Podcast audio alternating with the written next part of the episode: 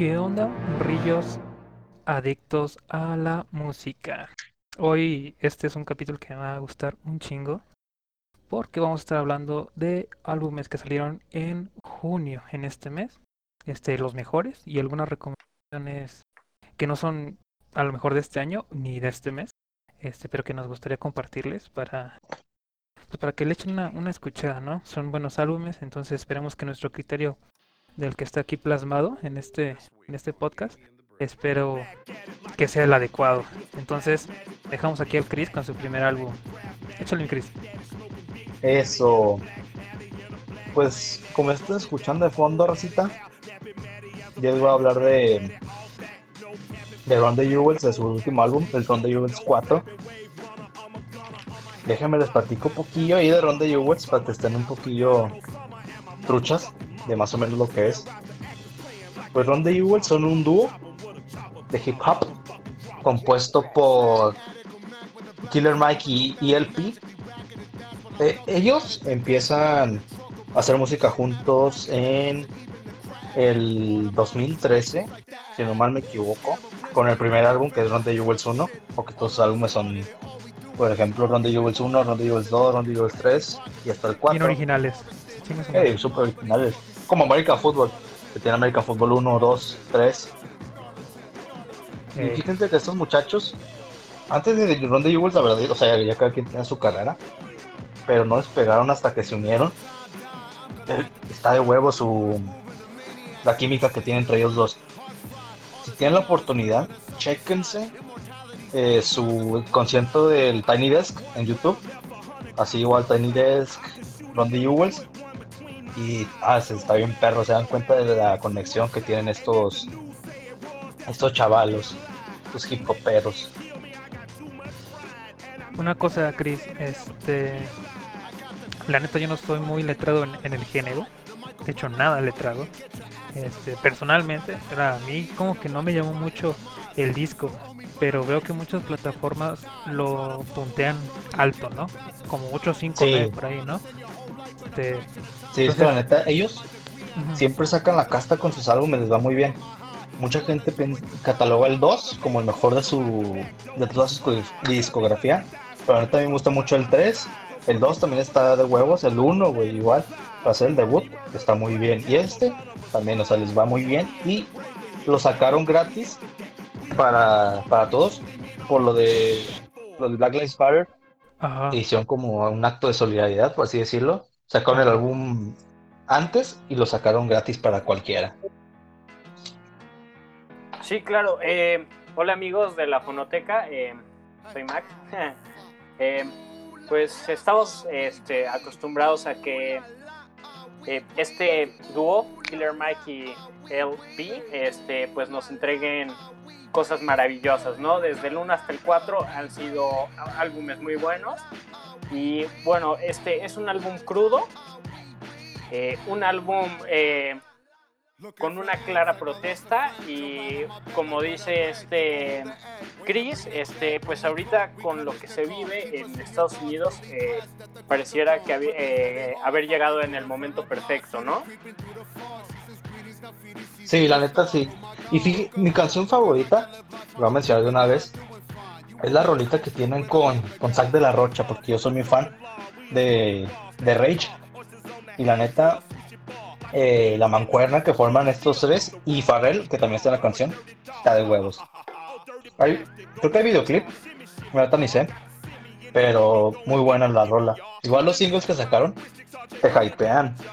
Estuvieron muy buenos porque yo pues yo soy fan y ya tenía puesto en mi calendario perfectamente cuándo iba a salir el álbum. Oye mi Cris, este una preguntota. ¿Tú, ¿Tú cómo lo punteas? O sea, para ti qué calificación tienes? Y perso. Fíjate que yo le daría un 9. Y eso que no soy muy generoso con mis calificaciones. Vámonos. Yo, yo, yo. Personalmente, eh, yo le doy un 8.5. No llega al 9, le doy un 8.5. Sí, no me parece malo. Me parece un gran álbum. Eh, Pero sí, no sé, 9 se me hace un poco alto. Pero sí, un 8.5 eh, se lo merece y hasta un poco me hace. Eh, vuelvo a lo mismo, no sé si llega al 9, pero entre el 8.5 y el 8.9 por ahí puede estar. Pues bueno, ya me toca a mí, ¿verdad? El, el álbum, ¿cu- ¿cuánto, ¿cuánto le pongo a este de Chris? Yo le doy un 8.3. Este, Perfecto, un 8.3. Porque este, no se arriesgan en cuestión de musicalidad, pero tiene una gran letra, o sea, expresa demasiado. Pues eso es lo que tiene que tener la música, ¿no? Que exprese. Entonces, Está, está también Sí, súper bien producido. Sí, sí. Está muy bueno el álbum, la neta.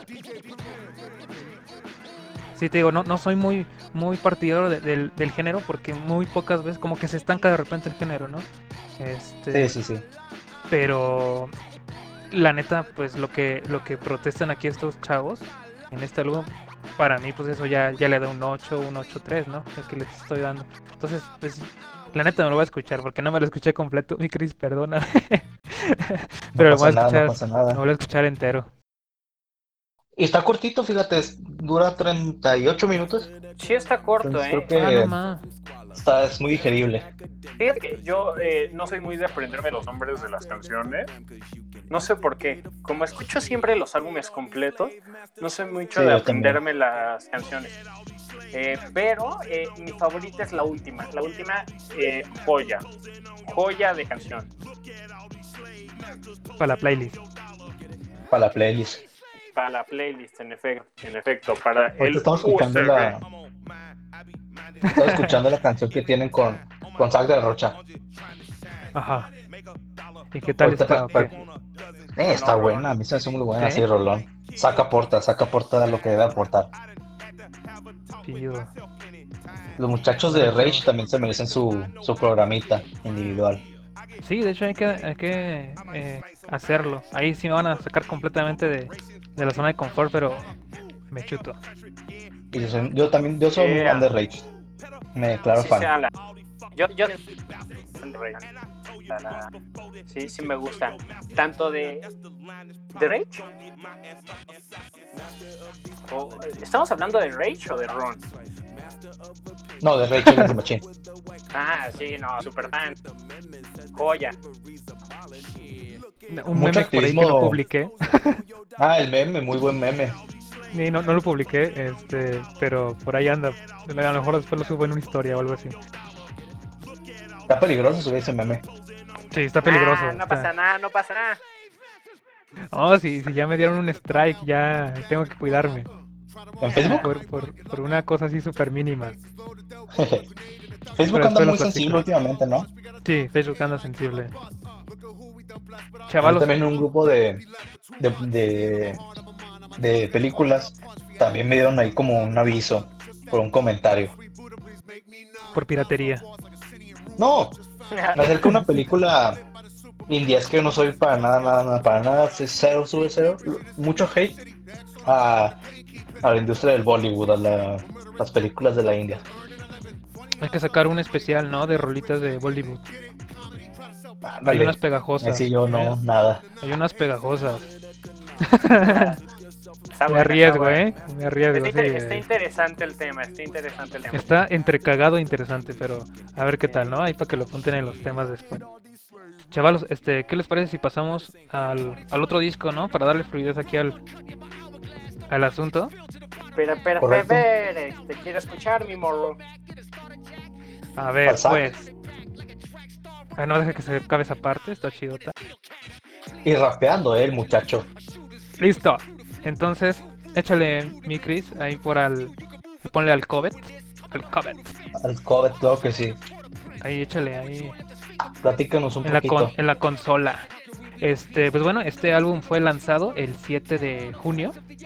Es llamado Technicolor y es el segundo álbum de estudio de esta banda. Está conformada por tres miembros, que es Forrest Rice, David Adamic y mi novia. Eh, Por si no sabían, eh, estoy saliendo con Yvette Young. Ya quisiera, chingada madre. Este, pues Covet es una banda, ¿no? Completamente falta de, de pretensiones. O sea, no, no pretenden nada, o sea, no, no son presumidos. Es lo que me gusta de ellos. Eh, sus integrantes pues tienen una alta calidad y se ve reflejada pues en sus progresiones, en la música compleja que, que, que ellos tocan.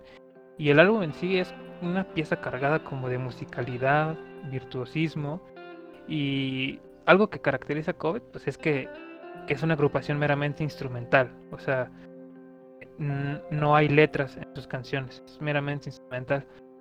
Eh, pero realmente sus, canciones no necesitan letras.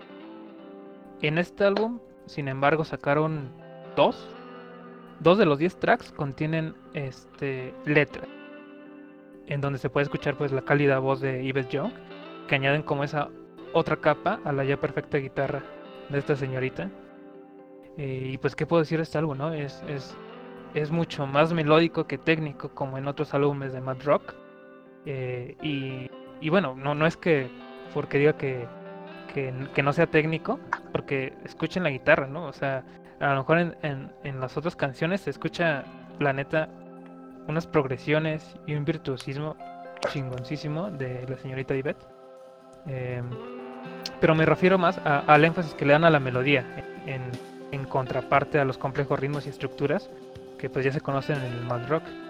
Dentro de mis canciones que, que siento que son las mejores, mmm, Atreyu, no, no sé cómo se pronuncia, pero así se escribe Atreyu, como que tiene ese, ese sentimiento vívido e inocente. A la par, después, la canción se hace más agresiva y reflexiva. Eh, Parachute, que es una de mis canciones, donde canta aquí Yvette, eh, como que la voz encuentra en completa armonía con la vibra de esta canción y añade otro elemento narrativo al desarrollo musical. Entonces, como que es una canción que, que me gusta mucho, entonces evoca muchos sentimientos de emoción y de felicidad en, en ese track. Y el, la última, la última es Odessa, que es como que la canción tributo que le da Yvette a su a su antiguo maestro de violín, ¿no? que falleció hace poquito. Entonces la canción pues es una canción serena y carga como ese sentimiento lleno de, de recuerdos, en parte ahí del maestro. Y en la parte media de, la canción pues se puede escuchar el violín, ¿no? que es interpretado por la misma Yvette. Y las, percusión, las percusiones ahí están muy, muy, muy restringidas este, y remarcan como que ciertas partes, pero evitan romper la atmósfera o meterse de todo, ¿no? Este, la guitarra pues tiene ese delay que crea esa atmósfera como que, eh, que te encierra, ¿no? Y pues en fin, ¿no? Pues es una canción que tiene unos sentimientos muy elegantes. Al final, pues yo creo que Coven nos demuestra que este género en sí no, no, no solo incorpora difíciles progresiones o toca demasiado, o es tocar demasiado técnico, sino que también se puede experimentar, evocar sentimientos a través de las texturas y las melodías, ¿no? para que juntas eh, tomen un significado. Entonces no sé qué les parezca. ¿Han escuchado algo de Mad Rock, chavalos? Eh, concuerdo contigo, mi, este, mi morro. Eh, me parece un álbum hermoso. Eh, me parece que tiene una vibra muy bien concentrada, eh, muy bien producido. Y esta canción en específico que estamos escuchando eh, atrás eh, tiene un riff de guitarra que me parece muy interesante. Entonces, me parece un muy buen álbum yo, yo ya personalmente, no sé tú, Morro, no sé este, tú, Chris, yo le pongo un 8 de calificación. Me parece, un, como ya comenté, un buen álbum. Eh, no sé ustedes, eh, bueno, o sea, de, del Morro sí, eh, no he escuchado eh, aún el comentario de Chris. déjenme decirles que le di una escuchadilla muy superficial, pero lo que escuché me gustó porque yo soy fan de, del instrumental, del ambient, de las canciones sin, sin letras, relajantes, y sí me dio ese sentimiento este, este álbum como de calidez, ¿no? ¿Cuánto le das, Micro? Entonces le doy un 8. Un 8, chales, le dejaron abajo, ¿eh? Bien, bien, bien, mi querido. Sí, yo, yo le puse un 9, o sea, honestamente le puse un 9 porque este, en otros álbumes de Mad Rock se nota mucho como el palm mute este y como que esa rapidez en los riffs no o sea más cortes de tempo así medio medio raros que lo caracterizan este no sé porque acá el, el Max es un gran fanático del, del prog entonces este es como un subgénero no de, de este mismo Sí, el mismo ambiental. Sí, Entonces, sí, por- justamente por eso me gusta mucho él. Y el, el que no tenga voces, eh, escuché las dos canciones con voz. Y aunque no lo creas, me llegan más este, las canciones sin voz Ajá, que con sí, voz. sí. Eh, eh, lo siento un álbum muy íntimo. Hoy tendremos muchos álbumes muy íntimos, amigos. Eh, para todos los que nos escuchan, hoy tendremos eh, muchos álbumes muy íntimos. Eh, en, un, en un rato les estaremos contando sobre unos cuantos más. Pues bueno, chavalos, le, le damos le damos prisa. Ahí queda Covet. Este, escúchenselo. Eh, si les gusta el prog, si les gusta el instrumental, si tocan la guitarra y están buscando un nuevo sonido, pues en parte yo pienso que la señorita Ivette, mi novia, pues les puede proporcionar este un referente. Y va a repuntar, ¿eh? Entonces, denle una escuchada. Claro que sí. 100% recomendado. Muy buen álbum. Y además, la portada, la portada está hermosa, ¿eh? Oh, oh, sí, sí, y déjenme sí, eso sí. decirles una, una curiosidad medio extraña, jaja. Eh, Yvette Young hace los mismos álbumes, o sea, e- ella hace todo el arte de los álbumes. Entonces, esa, esa señorita hace todo, o sea, hace lo- el arte, toca el piano, el violín, la guitarra, canta. Entonces, no, no, no. Alta, Una genio. Una, una genio, sí, sí, sí. Entonces den una escuchada y, y valoren, ¿no? Ese, ese arte. Este, Claro veo que que aquí el. Max nos trae algo súper chingón, ¿eh? Me, lo- me lo, me lo robaste. Eh, eh, pues, no, Es este correcto. aún no, este aún no, el siguiente, el siguiente. Eh, me toca hablarles este, de la de Mods, el nuevo proyecto de Paul Banks junto a Josh Kaufman de Bonnie Light Horseman y Matt Barrick de The Walkman. Eh, este proyecto eh, fue iniciado hace unos meses. Eh, bueno, fue eh, dado a luz este, con su primer sencillo, que no recuerdo cuál fue. Eh, salió Bad Feelings, que en- o sea, para mí es de las de mis favoritas, es esta que estamos escuchando. Este es Bad Feeling. eh, déjenme recordar. Son tres muy buenas canciones. Bueno, en general, eh, casi todo el álbum es muy bueno. Todo el álbum a mí me pareció muy bueno. Es Bad Feeling, Red Western Sky y Broken Tambourine. Me parece que con la que iniciaron es Broken Tambourine. Pero bueno, Todo, Simón. Les sigo hablando. Eh, Paul Banks ha comentado en alguna ocasión que todos sus proyectos fuera de Interpol tienen que ser diferentes. eh, porque si no, ¿por qué existirían, no? O sea, me suena muy lógico. ¿Por Sí, qué no tiene caso. Sí, claro, porque harías algo igual a lo que ya tienes y además que ya tuviste éxito, ¿no? Digo, eh, no sé, eh, eh, no sé cuántas personas este, conozcan eh, que nos estén oyendo a Interpol. Yo soy un gran fan de Interpol, de Paul Banks. eh, y bueno, podemos escuchar eh, algo totalmente distinto de Interpol. Ahorita, ahorita se los comento. Eh, eh, Mods es el claro y, y tajante ejemplo de que Banks, este, pues obviamente no está equivocado, ¿no? Este, es un, es un álbum totalmente distinto a lo que veníamos escuchando con Interpol, hasta en la misma, hasta en la misma voz de Paul, ¿no?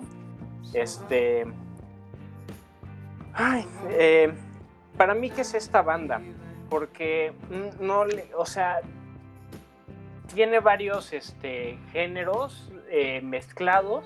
No es folk, no es jazz, no es punk, ni es indie rock. Eh, para mí es una fusión de todo lo que mencioné anteriormente y realmente está muy bien fusionado. Podemos eh, simplemente escuchen esto, ¿no? Qué hermosura. Em, todo el álbum está muy bueno. Si no lo han escuchado, escúchenlo. Max, una preguntota. Este, Dígame. Yo siento que, que Paul, este, como que hace este álbum un poco introspectivo. No sé tú cómo lo hayas visto, porque siento, bueno, de- todas sus letras, ¿no? Son como que en parte muy melancólicas. Entonces no sé si sí, sea en parte autobiográfico o introspectido. Entonces, en un ¿Nos momento tocaré eso. eh, eh, con lo que hablaré eh, te responderé eso. Pero sí, es un, es un álbum en que las letras sí son muy melancólicas. Eh, Bad Feeling, Red Western Sky, Broken Tambourine, mm, este, Summer Love, All Is Death to Me. Mm, sí tiene letras muy melancólicas y está chido porque en esta ocasión, eh, por lo general el que escribe las letras en Interpol es Paul Banks y ya. En esta ocasión, Paul Banks escribió las letras, pero aceptó la contribución tanto de Matt como de Josh Kaufman. Entonces, este, le da otro tono a este, a, pues a la banda, ¿no? Eh, tiene, tiene algo que aún no logro captar que, no sé, se me hace hermoso. El, este primer álbum se me hace un gran álbum debut. Eh, es una combinación de tres talentos con un resultado más que fino y poderoso además. Eh, eh, obviamente sentimos en cada canción la contribución de cada integrante de la banda. Eh, la sutileza y potencia de Matt Barrick, la genialidad de Josh Kaufman y en este caso, porque obviamente en Interpol no nos lo deja ver así, el lado sensible de Paul Banks. Mm, como ya, eh, bueno, podemos notar, ah, como ya eh, comenté hace unos momentos, podemos notar a un Paul cantando más bajo y delicado, con letras como ya mencionó este El Morro, mucho más íntimas. Y dio un resultado sutil, pero a la vez poderoso en este álbum debut de Mods yo, yo, yo, yo eh, soy un poco exigente con las calificaciones. Le pongo un 8.3. Me parece un buen álbum, eh, pero sí no pasa ni, al 8.5. Exigente el Max. ¿Tú cuánto le das, Chris? Exigente. Mm, fíjense que yo lo escuché cuando el Max lo publicó en el disco fino. Me interesó de una escuchada y la neta sí me gustó. Entonces yo le daría un 8.01. no lo dejaste exacto. Yo también estaba entre 8 y 8.3, pero me parece un gran álbum. Entonces, sí le doy un 8.3. Eh, mi canción favorita, porque no se las mencioné, lo siento, es este Knuckle Duster, porque Em, voy a dejar eh, de lado el análisis, voy a dejar de lado todo. Eh, a mí, a mí personalmente, em, Chris, si puedes ponerla, estaría increíble. Me encantaría. Eh, ¿Cuál, me ¿Cuál, cuál, Knuckle Duster, la número 7. Claro que sí. Muchas gracias. Numeradito, chingada madre. ¿Cómo claro que sí. en un momento les digo por qué me gustaba mucho.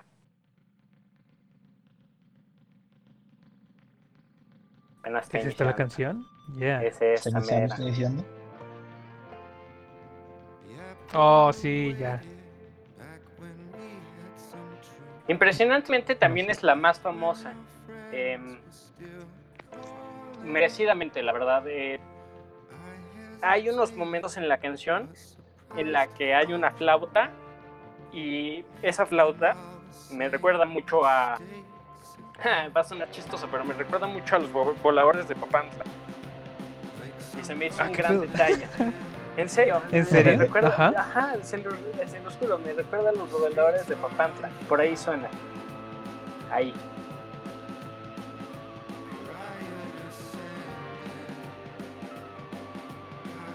Entonces, esa, esa, esa simple partecita se me hace un gran detalle la canción muy ligera, eh, atrás de la melodía, pero se hace notar aún así. Entonces, ese ligero detalle hace que Bad Feeling me gusta mucho, la letra, la melodía, todo, pero ese ligero detalle hizo que me llamara más la atención Knuckle Duster que Bad Feeling.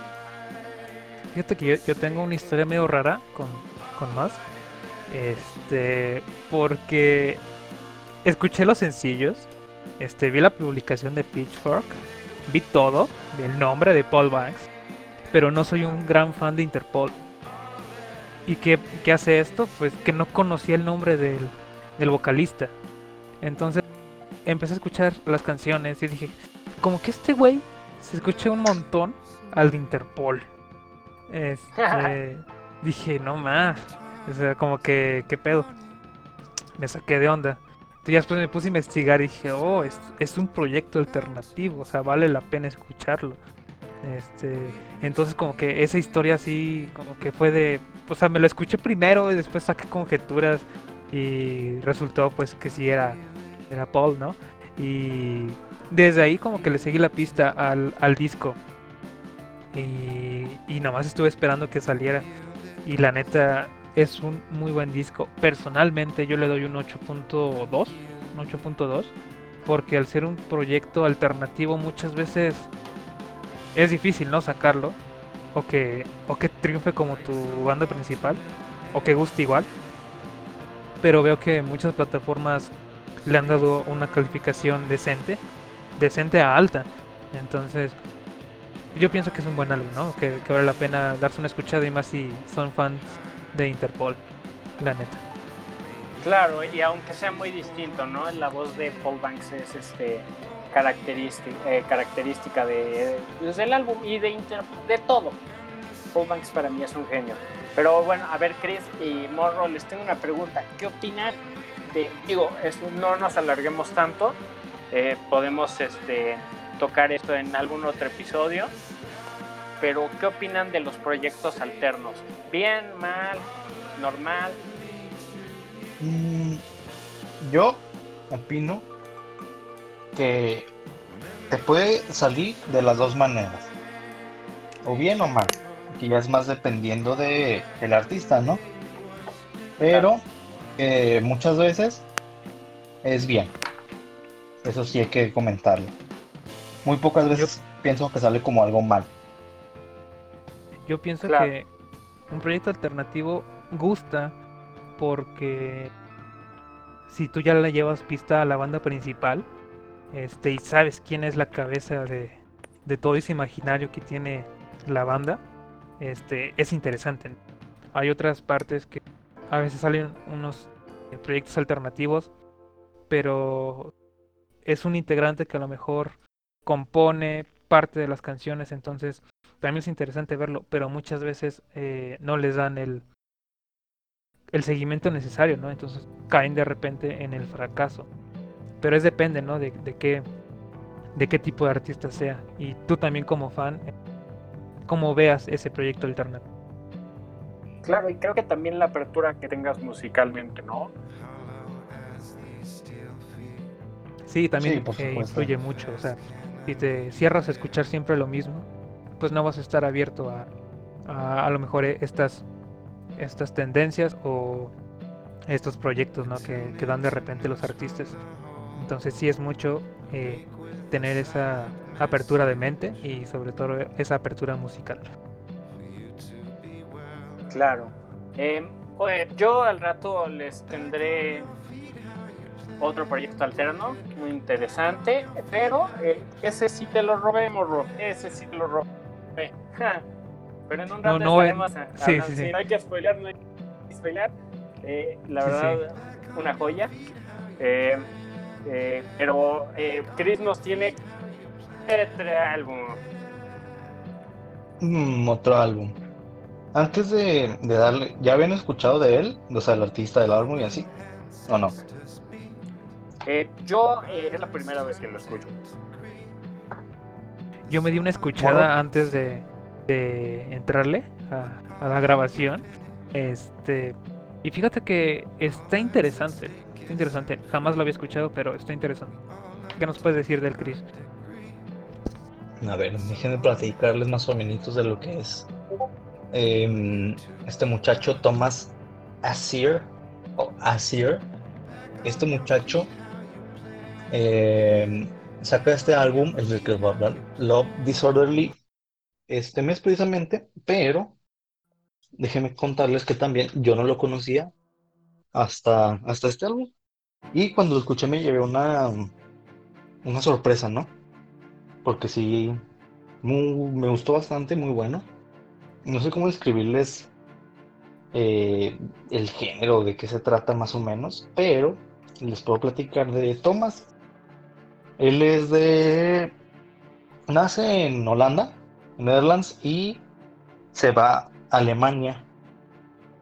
Antes de este álbum ya tenía otros proyectos. Tenía otros tres proyectos del 2014, 2017 y 2018. Pero vuelve este año con este nuevo álbum, Love Disorderly. Y déjenme platicarles que este nuevo álbum habla, bueno, no más que, no habla, más bien intenta expresar como si un sentimiento de como de rapidez, ¿no? De energía. Siento que te que eso pues sí, la verdad sí te da como energías, te da como un, ritmo que hace que tu corazón como que lata más rápido, ¿no? para que le den una escuchada. Y quiero platicarles también de que, pues aparte de que me gustó, siento que es acreedor de una calificación un poquito alta también. Le, yo le daría un 85. No sé ustedes cuánto le, les gustaría darle. La neta, yo lo escuché muy superficialmente, entonces no puedo dar como una calificación muy certera. Este, lo que lo escuché es que va mucho hacia lo electrónico en muchas partes, pero también se va a lo orquestal con los violines y algunas algunos vientos por ahí. Entonces, esa fusión que tiene dentro de esas dentro de esos dos la musicalidad, no, más bien, de esas dos partes, le daría un 7-8. 7-8 hasta ahorita. No lo escuché. Eh, le daría un 7-8. Em, yo eh, me parece la voz muy atinada. Em, tiene eh, esos toques, como ya este, mencionó el morro, instrumentales muy interesantes. me parece como pop electrónico. Me parece muy interesante. Yo también le doy un 85. Ha tenido calificaciones muy altas en distintas plataformas. En las más importantes no. Es complicado llegar a las plataformas más importantes que te, den una reseña, ya que eh, pues por lo general eh, se la dan a los álbumes que tienen este pues como más el foco de atención, ¿no? Pero este me parece un muy buen álbum. Yo doy como un 85, yo, yo concuerdo contigo. Eh, eh, yo, mm, sí, un 80, entre un 85 y un 82. Me parece muy buen álbum. Me parece eh, atinado en todos los aspectos, muy bien producido. pues no sé, no, no soy género y, y me llamó mucho la atención. Entonces, sí vale la pena que le den una escuchada. Está como para analizarlo a fondo, ¿eh? Sí, sí, sí. Fíjate que yo también no soy muy de las cosas como así tan electrónicas, tan futuristas, locas. Pero la mezcla de los instrumentos, instrumentos de verdad, y su instrumento que es más o menos, o sea, bueno, el uso de la computadora, los sonidos de, generados de ahí están súper bien mezclados y la producción también sale a reducir con a relucir con, con ciertos toques ahí de brillantez de este muchacho. Sí te digo, no me lo escuché completito, pero algo que sí se me hizo muy interesante fue esa, esa mezcla ¿no? de lo electrónico con la parte orquestal. Eh, a lo mejor este no se me hizo muy interesante porque escuché a lo mejor las canciones un poco más calmadas, ¿no? más orquestales. Pero por ahí escuché una canción que, que mezcla esas dos partes. Entonces, a mí me faltaría escucharlo, la verdad, para darles un como que una calificación un poco más más cuerda, ¿no? Más certera. más certera, exactamente. Entonces yo ahí dejo el 7-8, a lo mejor escalando a un 8-2. Entonces, por ahí queda, ¿no? Y estos descubrimientos son los que, los que te dan gusto, ¿no? Las cosas interesantes y no tan, tan mainstream. No sé si, si esté bien decirlo así. Pero esas cosas que, eh, las que no te das cuenta que están ahí. Sí, exacto. Sí, es lo interesante, pues cada viernes tenemos este, nueva música, eh, miles de álbumes. Eh, amigos, esto pensaba comentárselos hasta el final del programa, pero eh, pues se los voy a comentar ahorita.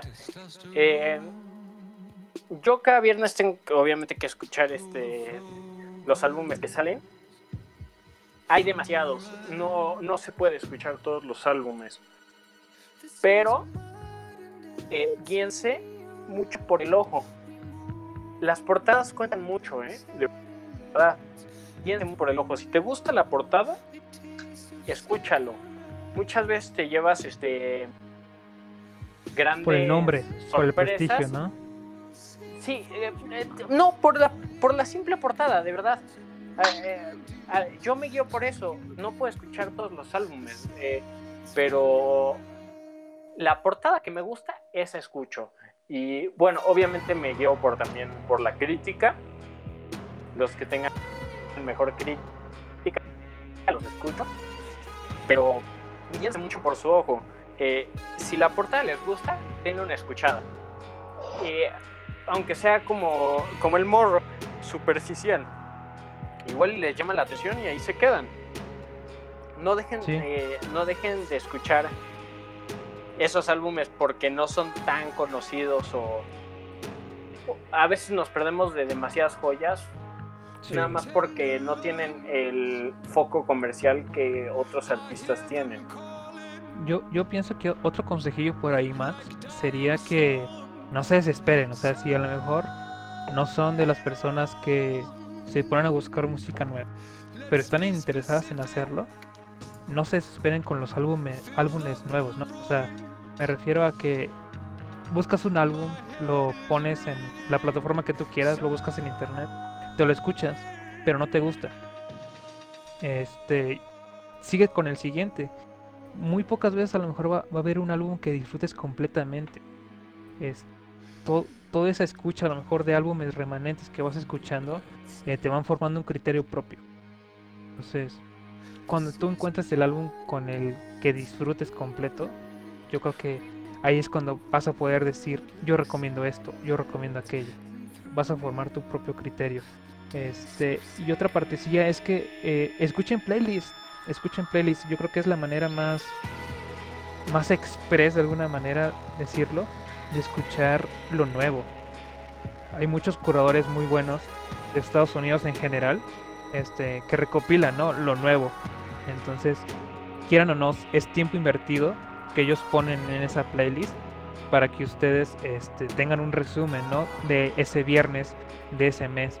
Entonces denle, denle chance a las playlists, que quieran o no, es tiempo invertido, energía invertida. Y también es como que un muy buen radar ¿no? para lo que puedan encontrar. Sí, ¿eh? así que eh, ya que lo dijo el, el morro, voy a pasar a, darme un comercialito. Sigan mi playlist. Eh, novedades en este momento de junio todos los viernes se actualiza la playlist, entonces dense denso. Eh, por, lo, general de los álbumes ponemos dos o tres canciones, porque pues obviamente no vamos a, retacar la playlist, porque si no también sería un poco de hueva, pero tiene muchas razones, morro. Eh, está lo mejor, en mi opinión, en, en esa playlist, entonces dense denso. Correcto. Antes de pasar, que sigue, déjenme decirles una idea que, que pues me surgió ahorita, ¿no?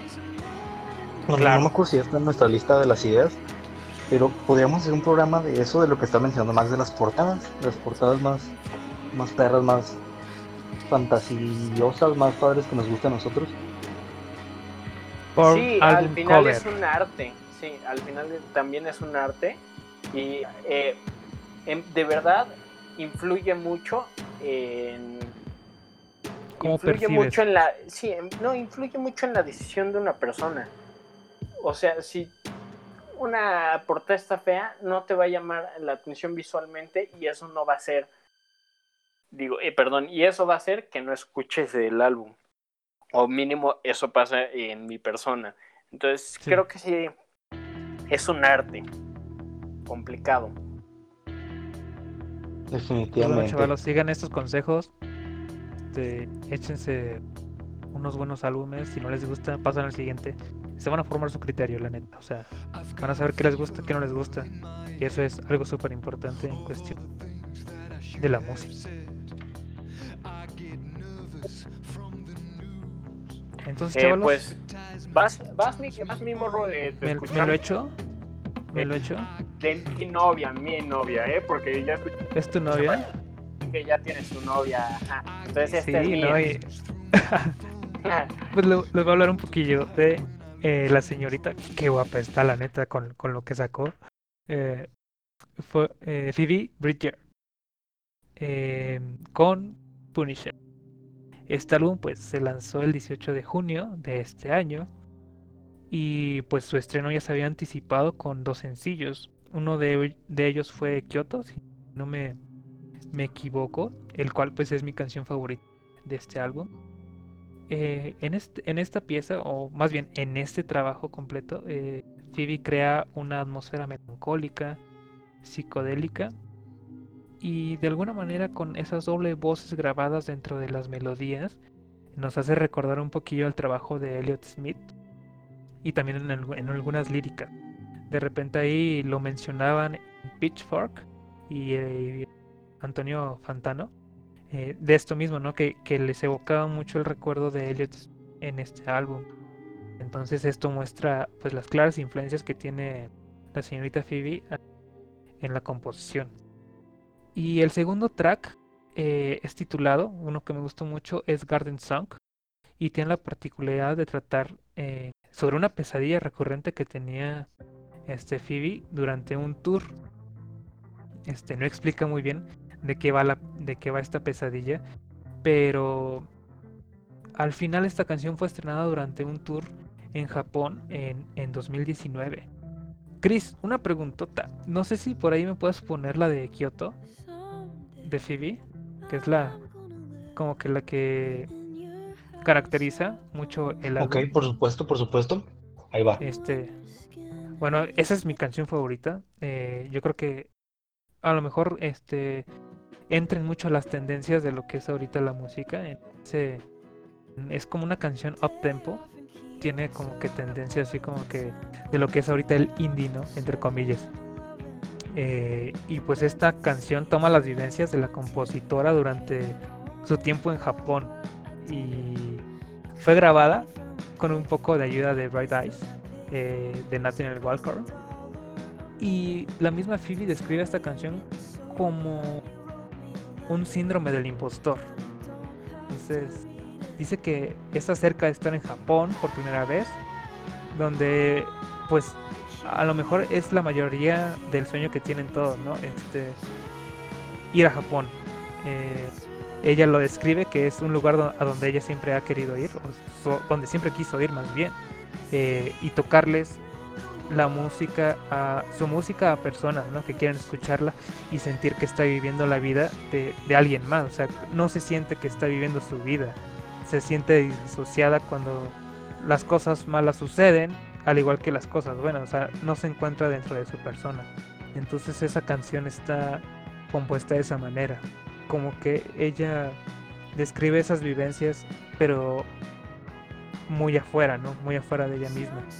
Y otro dato curioso, ¿no? Que radica es que eh, Phoebe estaba súper esperanzada en grabar el video de esta canción en, en Kioto, en Japón.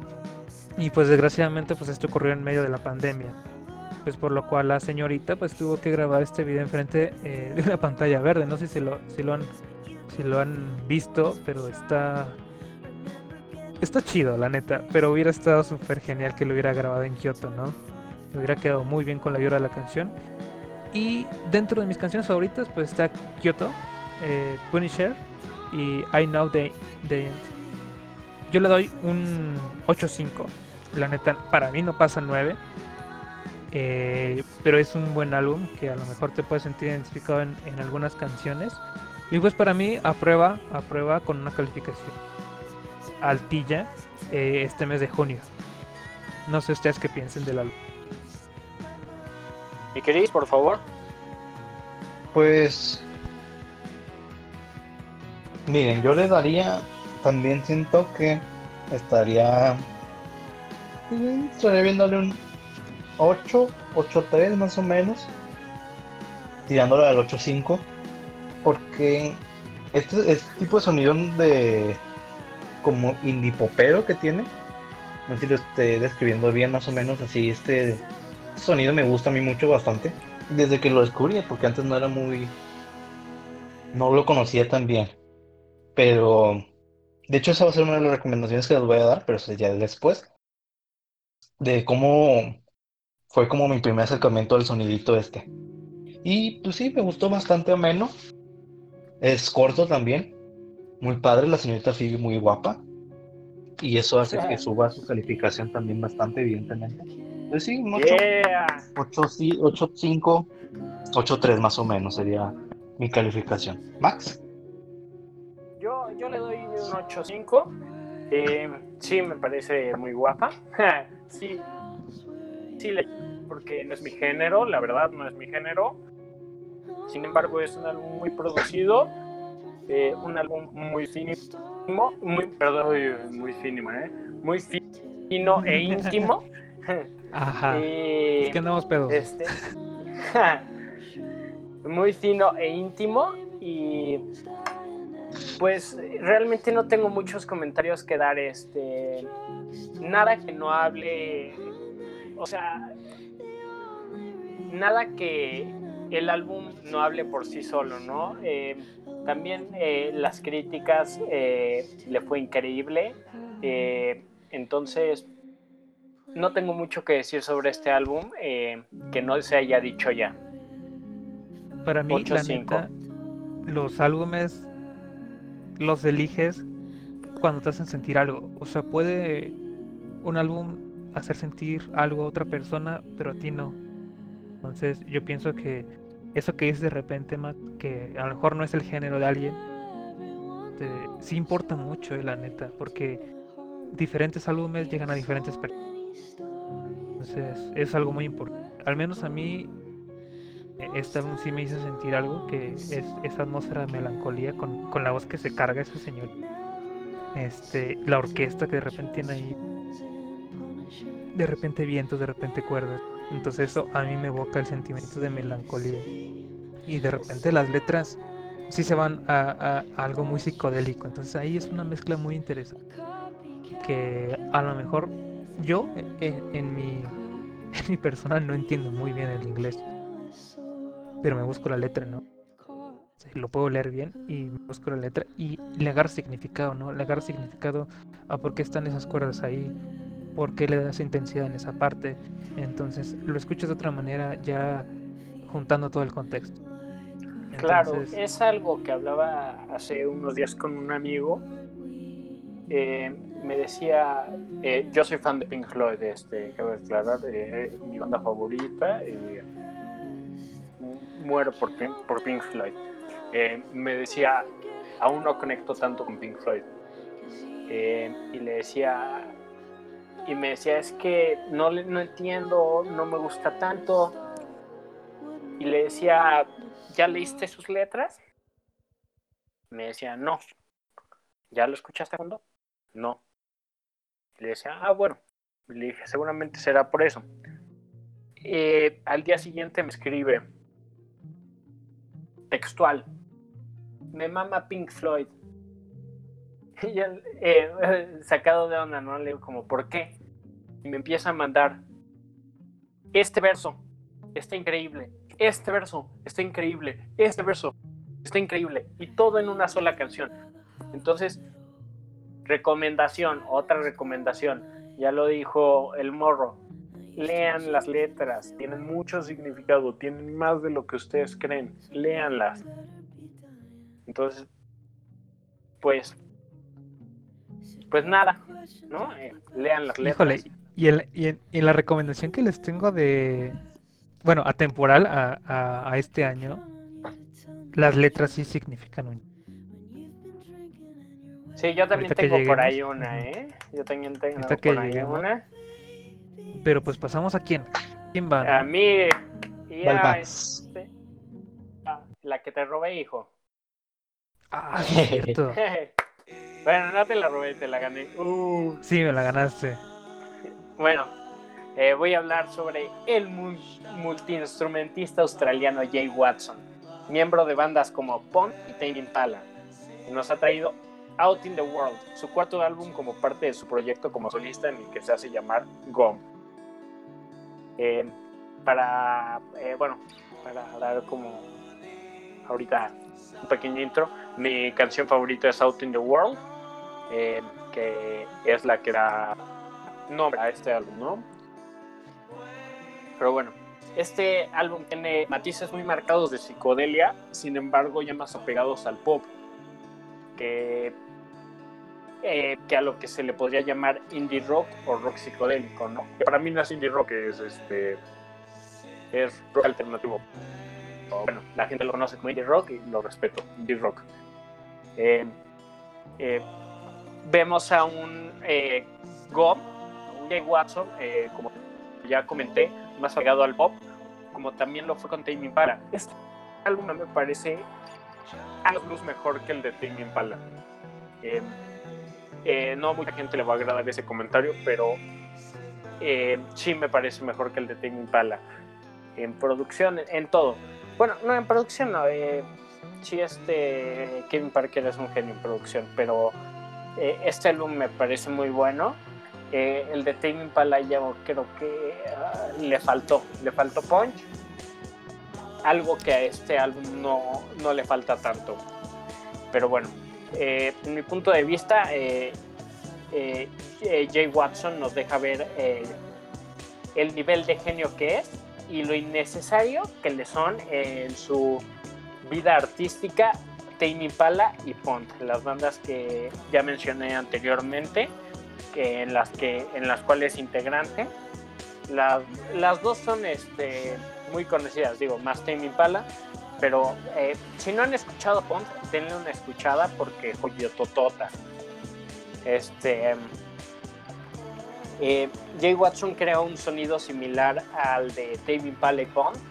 Eh, yo creo que se parece un poco más al de Pond, pero sí se puede sentir eh, como una pequeña influencia dentro de este álbum. Sin embargo,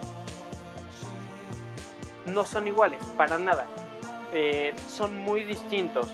Se siente, eh, bueno, para los que conocen y conocemos este a Bondi y a Tame Impala van a sentir el, como la manita, pero sí, no es nada parecido, nada parecido a lo que Bondi y Tame Impala hacen.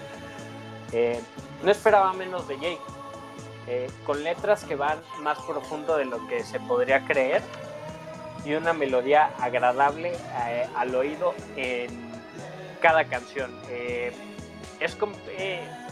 es complicado crear un álbum que sea como redondo, es decir, que no te saltes una canción. Y este álbum creó eso en mí. Eh, les voy a ser sincero, soy un poco facilote. Eh, hay muchos álbumes que, en los que no me salto canciones, pero la verdad le voy a dar su reconocimiento a, Jay y sí es un muy buen álbum. Eh, yo le doy un... es que ya le di 8.3 al de Mods, este me parece que tiene que tener más, pero bueno, le voy a dar un 8.4, no creo que llegue al 8.5, un 8.4.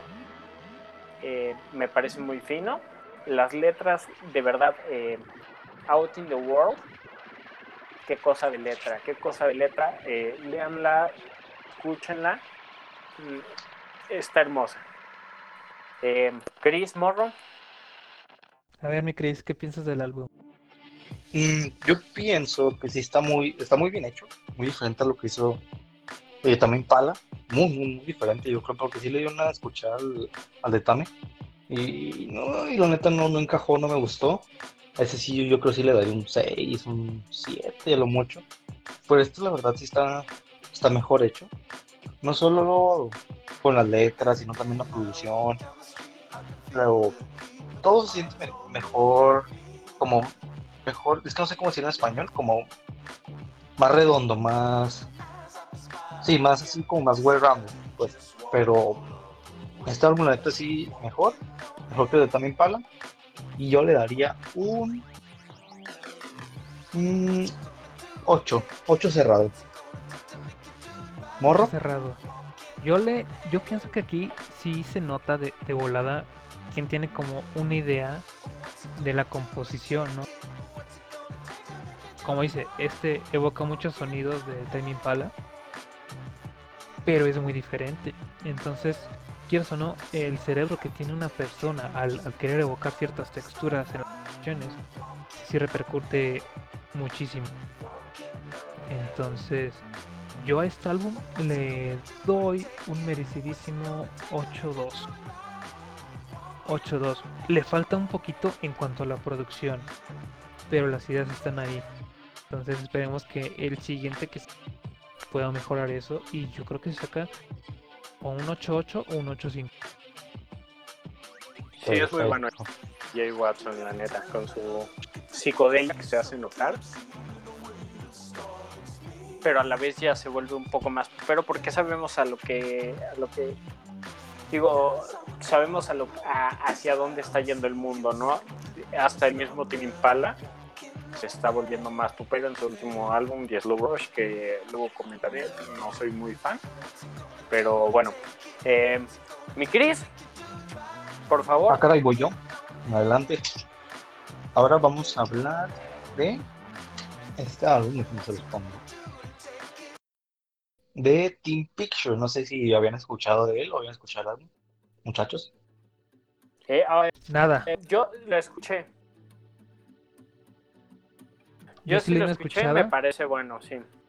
Está chido, ¿eh? Sí, está chido. sí. Y el nombre me parece, la neta, muy bonito. No, sí, De sí, neta sí. Of, Many- of Mechanical Music. Está chido el nombre.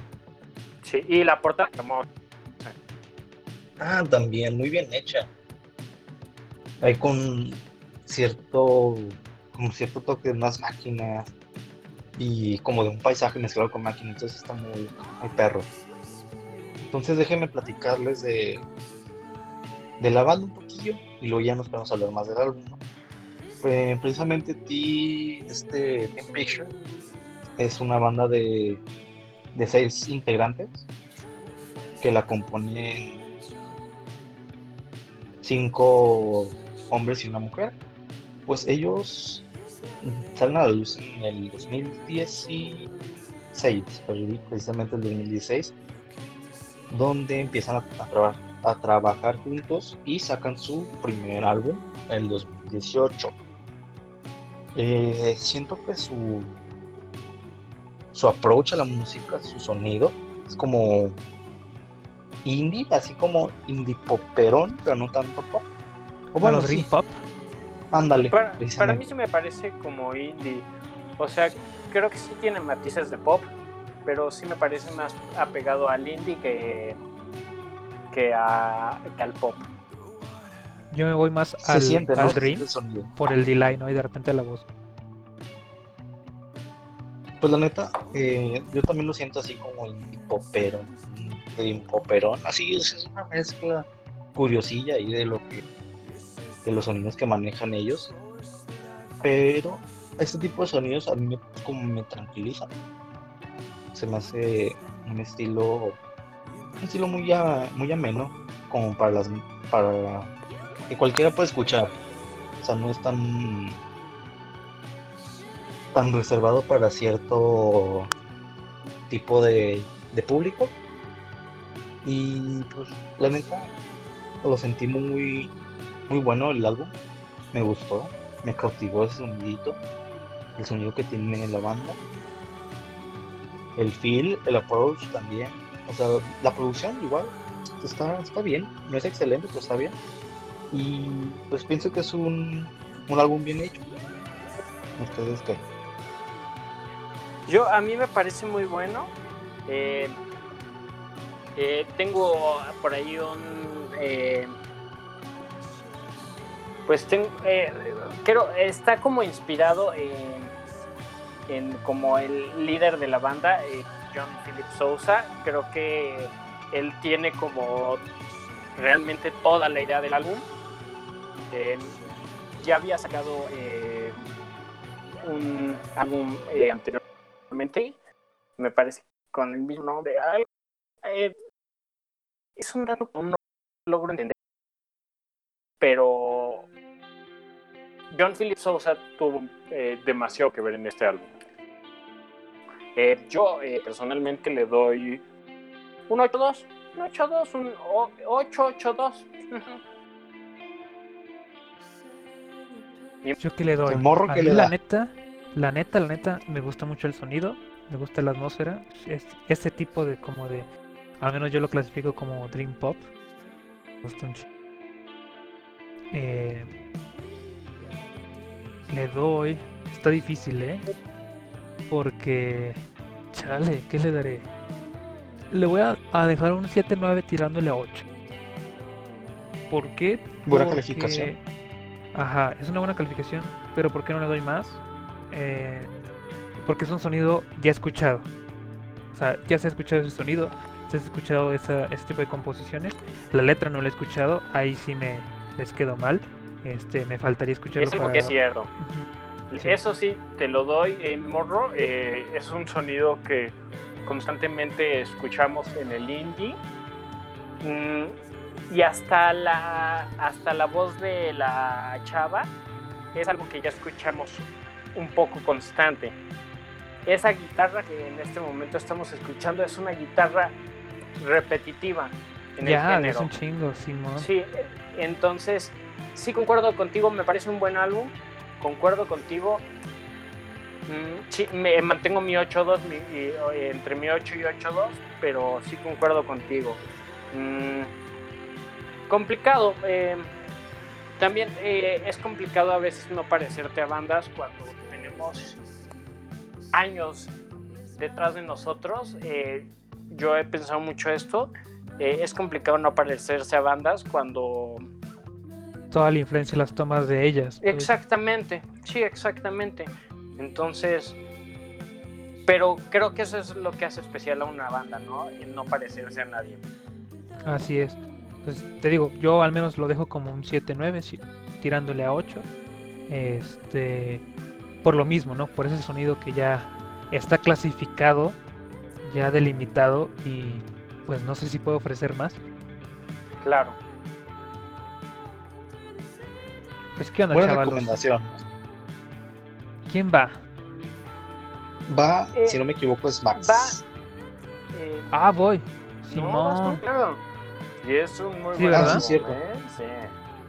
Fíjense que me decanté con por este al final, eh, la neta. Este, lo escuché en la mañana. Ahí a las 7 de la mañana, bien bien modorro.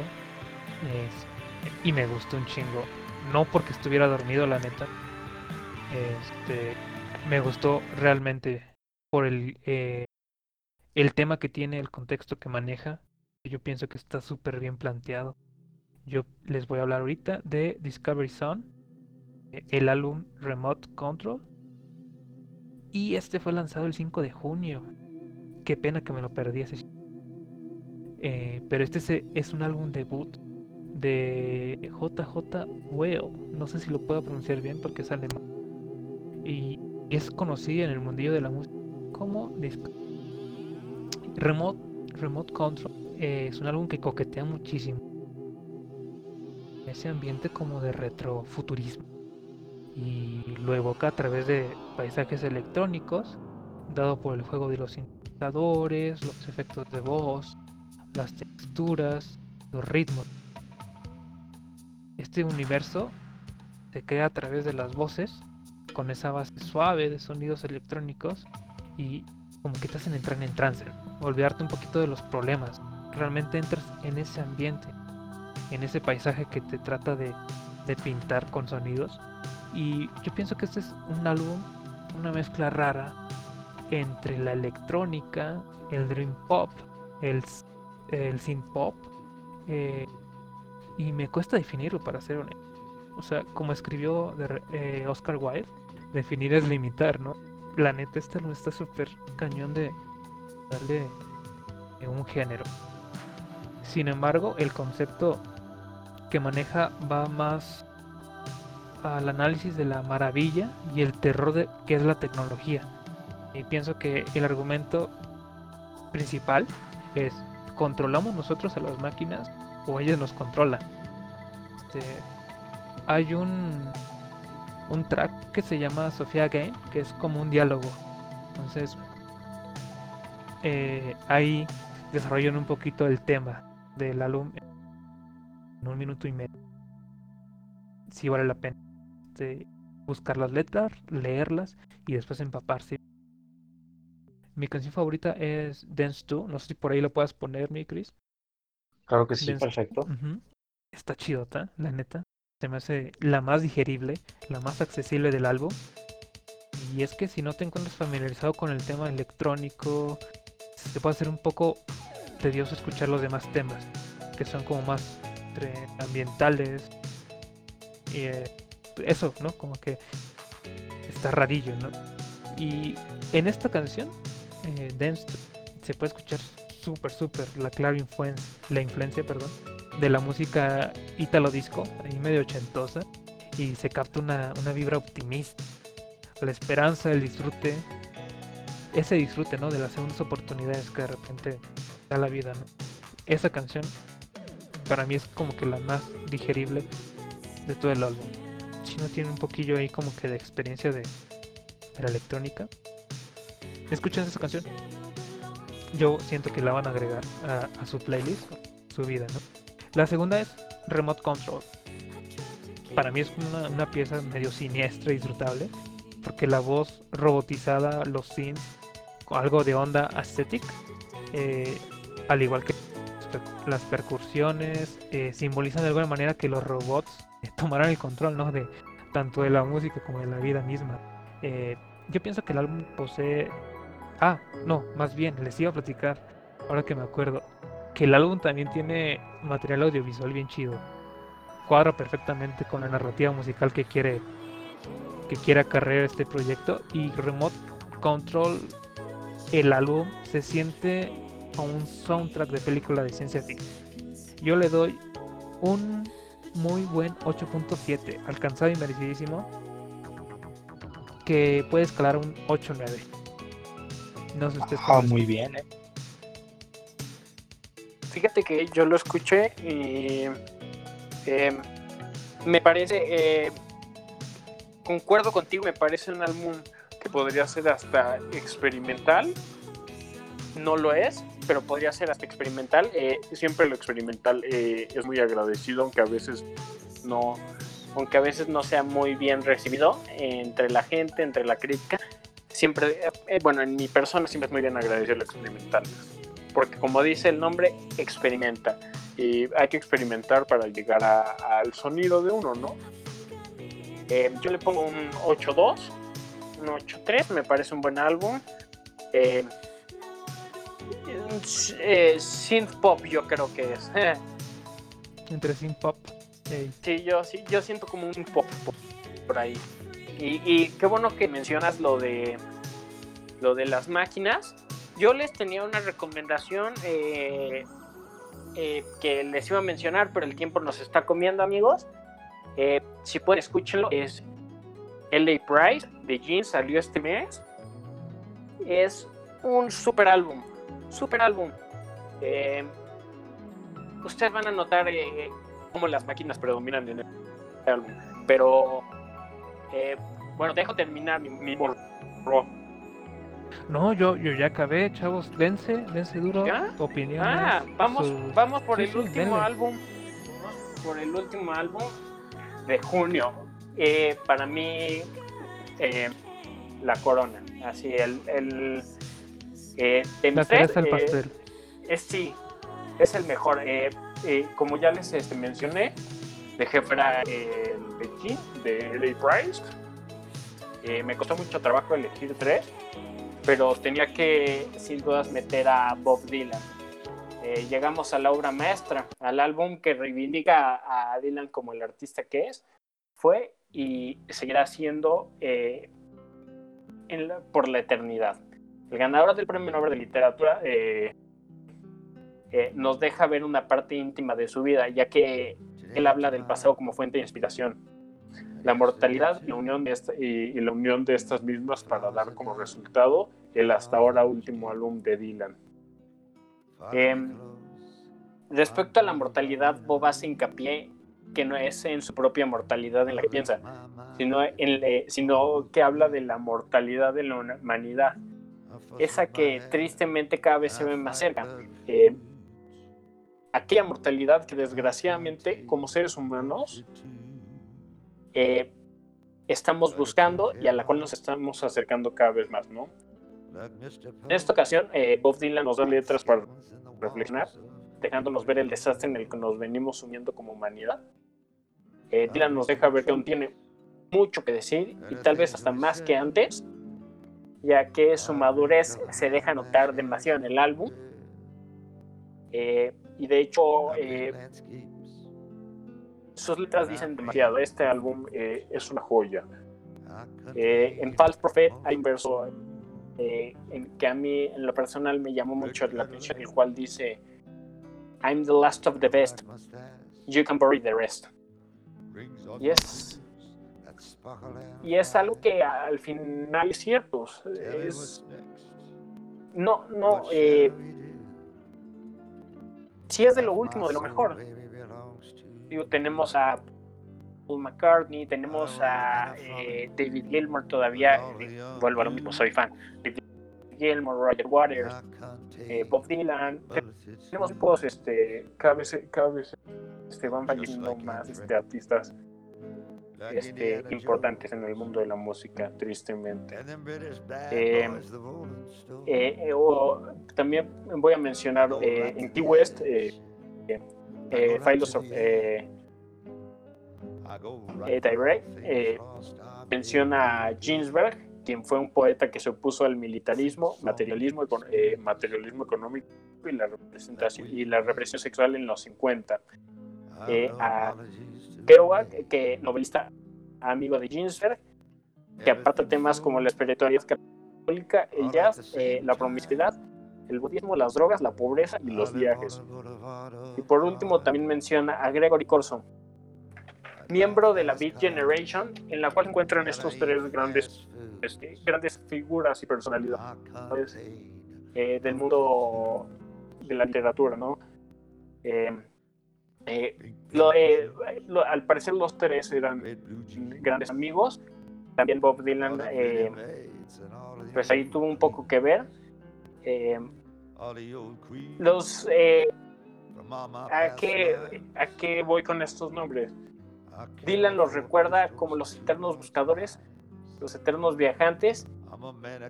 Y, pues, ¿quién más podría hablar de eso, no? más que Bob Dylan que para mí es parte todavía de estas, de estas grandes figuras que, que todavía nos deja disfrutar eh, el mundo de la música. Eh, Rough and Rowdy Days es la muestra de que hay una vida después del premio Nobel.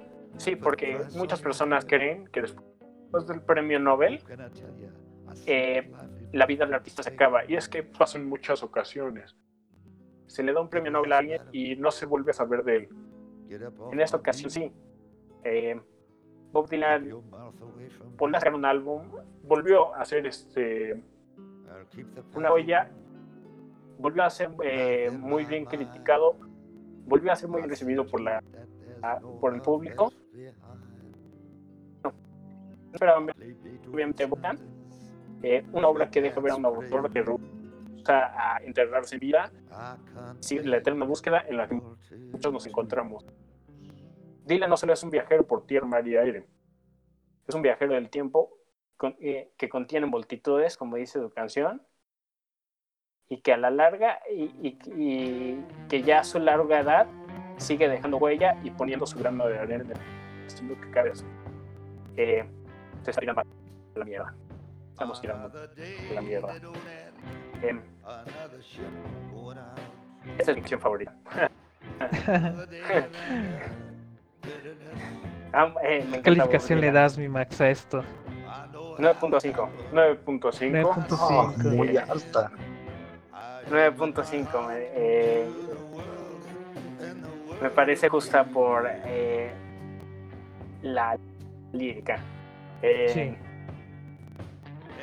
9.5 me queda ahí. Fíjate que esta es la contraparte del álbum de Covet. Covet pues pone eh, lo instrumental al principio, ¿no? Fuerte.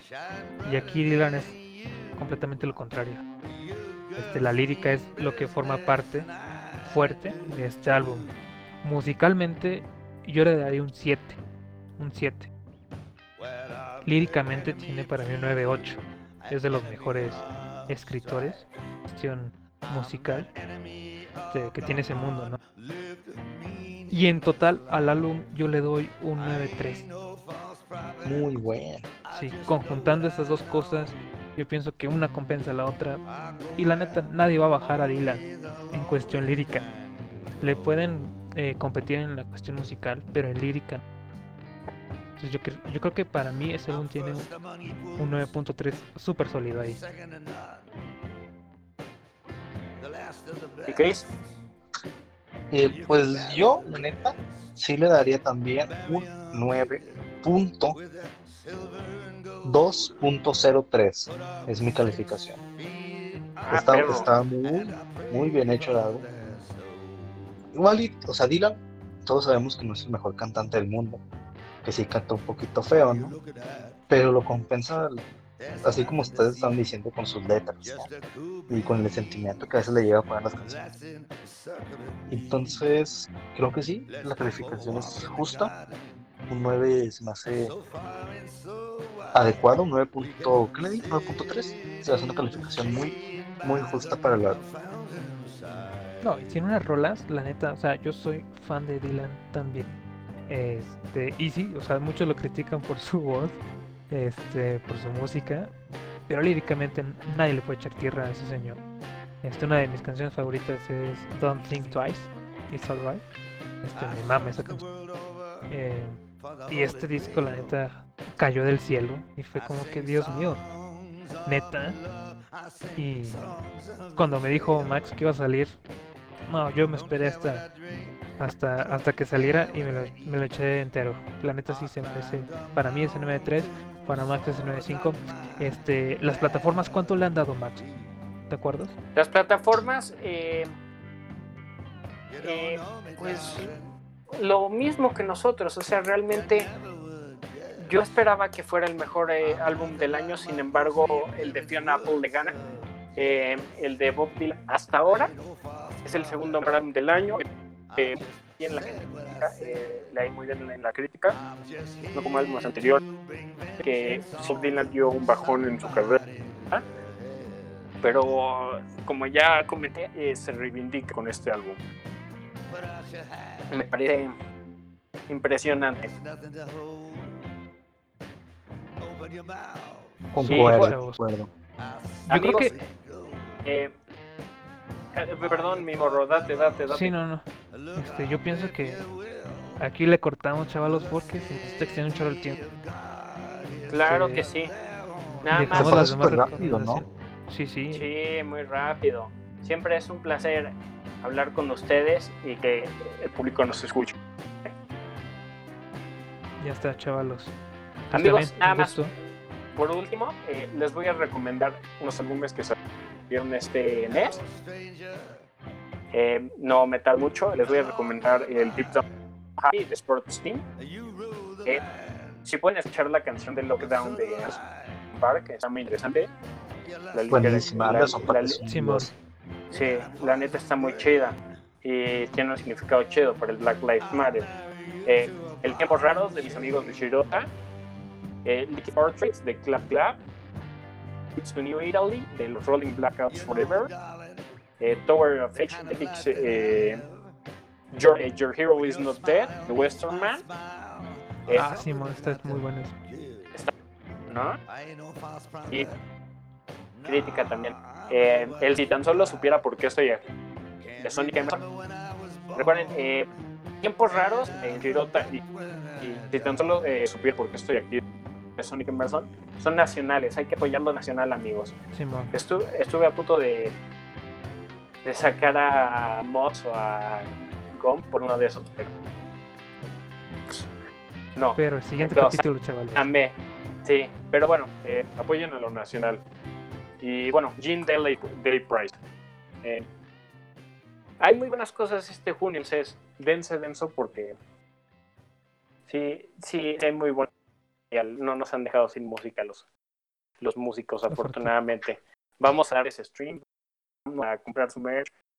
Eh, son momentos complicados para cualquier artista, entonces ayudémosles en lo que podamos. Pero bueno, este es el fin de la emisión del día de hoy. Eh, Morro Cris, por favor. Bueno, chavalos, buen escucho por ahí y disfruten junio. ¿no? Queda poquito, cinco días para ser exacto. O no, seis. Este. Disfruten ¿no? las canciones que van a salir por aquí. Eh, y sobre todo, como dijo Max, apoyen a los dándoles stream. Chris, Pues nada, eh, hay que hay que echarle ganas en este tiempo, ¿no? Ya que está, está difícil. Y hay que apoyar, evidentemente, como dicen, como dice Max. ¿Y ustedes, amigos, qué, qué opinan de, del mes? Y lo que se nos viene también. Claro, eh, eh, comentaba al y a Chris. Eh, estos son nuestros álbumes favoritos, pero hasta el día de hoy, hoy viernes que nos están escuchando, o el día que nos estén escuchando este episodio, sale el viernes para que nos esté escuchando después.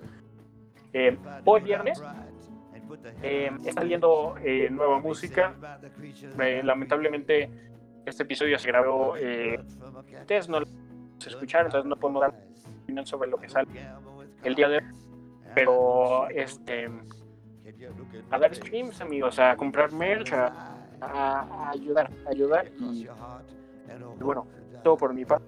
Eh, muchas pues. gracias nuevamente por sintonizar la fonoteca y nos estamos viendo dentro de una semana. buena escucha.